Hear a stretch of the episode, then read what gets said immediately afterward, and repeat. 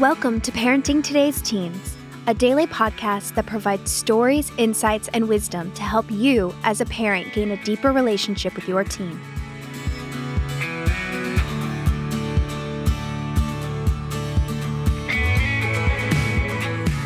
On today's episode, Mark Gregston shares a personal devotional to help you as you walk through life with your teen. Let's hear what Mark has to say.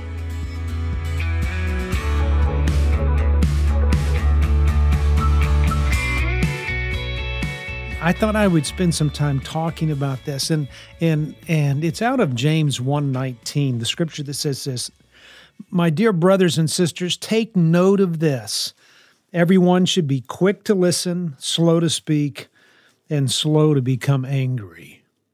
If you've been listening to me um, for any amount of time, you know that I have a tendency to tell it like it is, and so I'm warning you up front this devotion may step on some toes. And and while I want to say, you know, I really don't want to do that, I I want to I want to jump up and down in your toes uh, if you're doing this.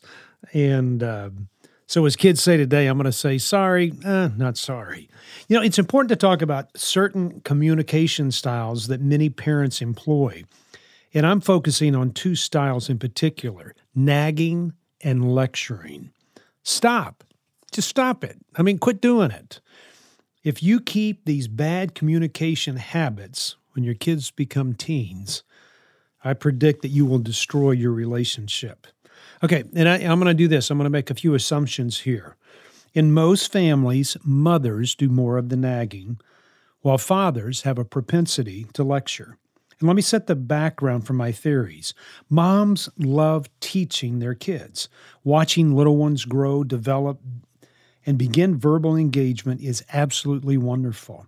Moms get in the habit of teaching, and kids go through the age of 12 being need to taught. It's the right model. Teaching involves repetition, constant questions, continuous urging, and helping with appearance and behavior. And moms do a wonderful job at this. They desire the very best in the lives of their little children. And I venture to say moms get more involved in the lives of their kids during the first 12 years of their kids' lives than dads do. Am I getting myself into trouble here?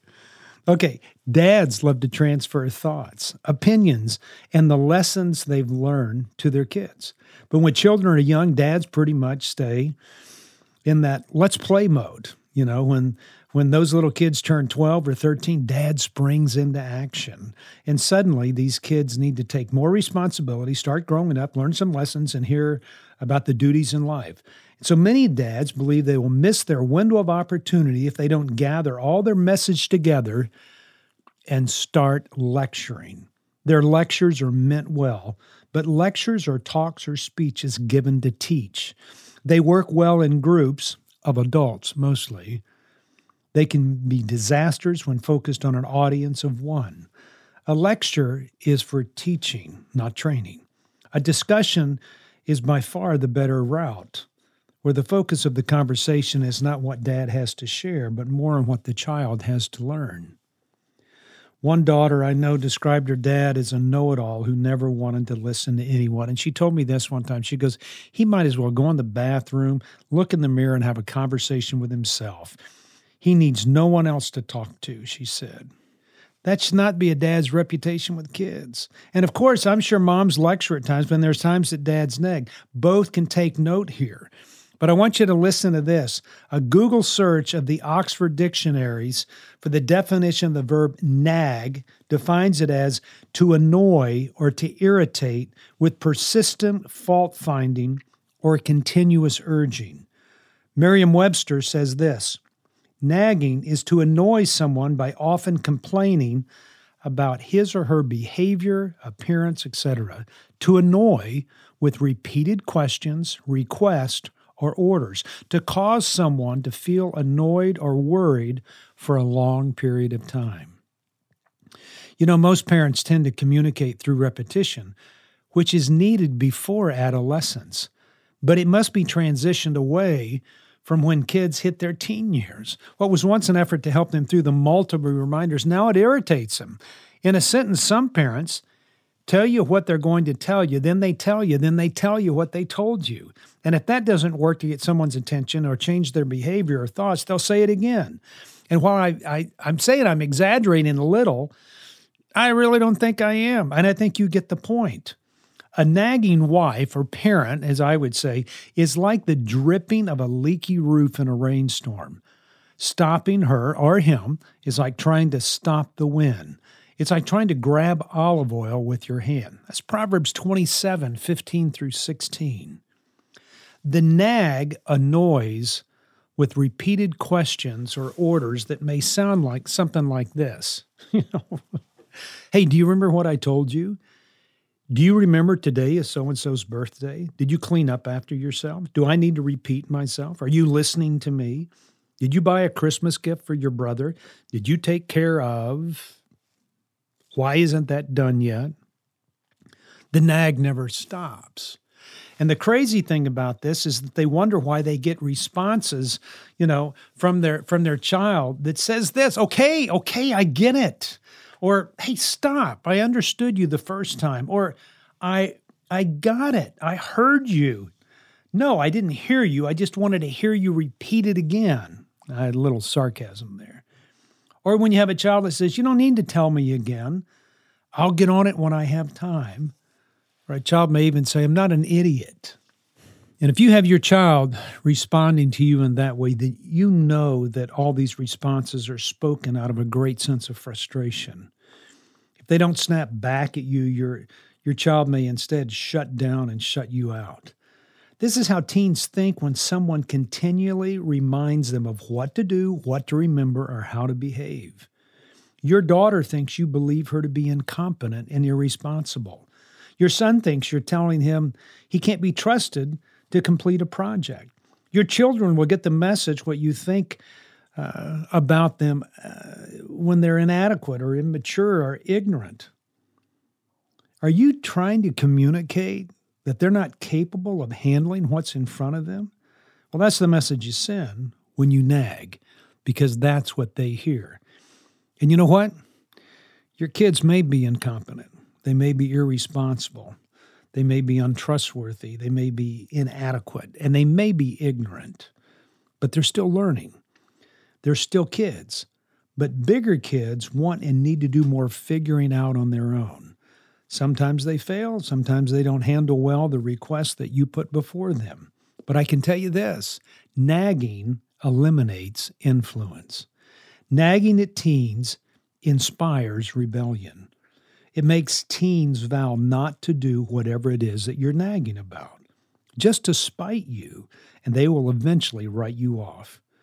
Teens who feel inadequate when nagged will try to get away from their hurtful experiences by cutting you out of all future conversations. And you'll miss out on your call to connect with your children. And they'll miss out on all your wisdom because they've already turned you off. One man, I remember, one young man described his mom as one who always felt the need to focus on the negative. She always demeaned her kids. She wanted to do a good thing by pointing out areas where her grandkids could improve but her presentation came out all wrong. They just didn't work well. So, you know, teens uh, need parents to focus on them, but not only on the parts that that need improvement. And so I always encourage people to put your emphasis on the interest of your children. Extend grace, not condemnation. When you nag, it focuses on what they aren't doing. Instead, focus on the good things. Have I nagged about this nagging stuff long enough? I don't want to step on your toes, but I hope I am in some way because it may just save the relationship that you have with your child. You know, uh, truth be told, your kids probably hate your lectures. They love your stories, but they can't stand your lectures. Lectures are ineffective and bore your kids to death. Conversations and discussions are two way streets. No one's eyes should glaze over so you need to aim for dialogues, not monologues, with your children. You know, remember to, to unpack your wisdom over time and in many conversations. Don't feel like you have to dump on them all at once, like you have to spill everything you know all in one setting. Some topics may come up for years, and some may be addressed only once. You don't have to play the whole deck in one talk as if you'll never have your child's attention again. If one of you are on your deathbed, then I would understand this technique. If not, go easy. I know you want to transfer your sage advice to your children's world uh, and hope that your child will get better and they won't suffer the consequences as you did. That's a great goal, but it needs to be met over time. So make sure you move from lectures to discussions. And, and, and what I wanted to share with you in this more than anything else is try something different. Try not to nag, repeat, be constant. Uh, quit trying to lecture all the time, but try something different. You know, I prefer you know, a half dozen 10 minute conversations than I do one hour long conversation. I don't know why. Maybe it keeps a kid's attention, but it keeps them coming back to me. You know, take advantage of these times that that um, when your kid approaches you, but do just something different. What you're doing is not wrong, but if it's pushing your child away and not drawing them to you, then it's not working. And you've got to be asking yourself that question why is it not working? So it's engaging with them differently. It's learning to, to say, let's do something different. And what may be different, even in all of this, is instead of open ended questions, have open ended discussions. You know, and, and that means you don't have to fix everything all the time. It may be, you know, that you answer your kids and you say something like, you know, I need to think about that before I answer. Or, you know, I'm not sure, but I'll find out and circle back with you. Or, you know, I don't know. Can we talk about this later? Wow, hey, that's a tough question. I'm not sure. What do you think? Or maybe you might say this Hey, I'm interested in your comments about this. Can we come back to that later? Or you may go back to them later and say, Hey, I was thinking about what you said a couple of days ago. Can we talk about that again? Or it may be like this Hey, man, that's a great question. I need some time to come up with a great answer for you. And so, those string of conversations over a period of time give you the opportunity to think through things and keep bringing wisdom to the table rather than always dumping it at one time. I mean, so many times when you dump everything, you come back and you go, Man, I wish I would have said this. I wish I would have said this. But if you would have changed the way in which you have your conversations and set them up on smaller ones, you get to think in between those times that you engage. Okay, here's another thing I do remind your child once and leave it alone. And of course, everybody says, well, if I do that, then then my child's not what if they what do I do if they don't do what I ask them to do? Then let there be a consequence. Why do you want there to be a consequence? because you want them to start taking on responsibility for the responsibilities that they've been given. To him who much is given, much is required. And so they get something take away if they don't listen. And then they will learn to listen. But when you keep repeating yourself, you're nagging again. You're nagging. Stop the nagging. It provokes a child. And here's another thing that's that uh, I would tell you to do in your conversation with your kid. Quit interrupting. You know, interrupting, interrupting will ruin a conversation. And what you'll find is it'll ruin a relationship. The greatest barrier to effective conversation is interrupting. It's rude, it comes across as arrogant, um, and the message is sent that your thoughts are much more important than what your child has to say. Remember James 1:19 says this. Everyone should be quick to listen, slow to speak, and slow to become angry. Here's another proverb that you're going to love. Proverbs 18:13. It says this, "Let people finish speaking before you try to answer them. That way you will not embarrass yourself and look foolish." Hey, let them speak. Sure, they'll stumble over their words, they'll repeat themselves, and they'll say stupid things. Nine times out of 10, you can guess what their next words will be. You might even feel bored. Still, you need to pay attention. Focus on listening to what they're truly searching for behind what they're trying to ask. And they will soon learn that mom and dad understand them.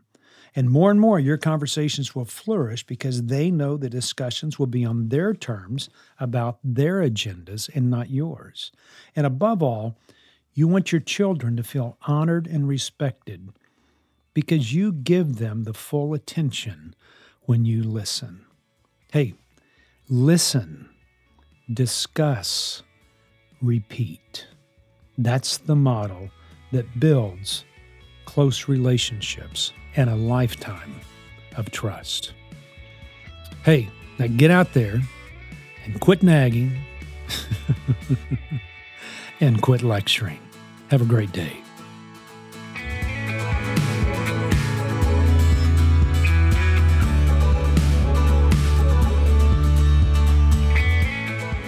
Thanks for listening to Parenting Today's Teens. For more information, you can visit parentingtodaysteens.org, heartlightministries.org, or markgregston.com. Join us back here tomorrow for another great episode. We'll talk to you then.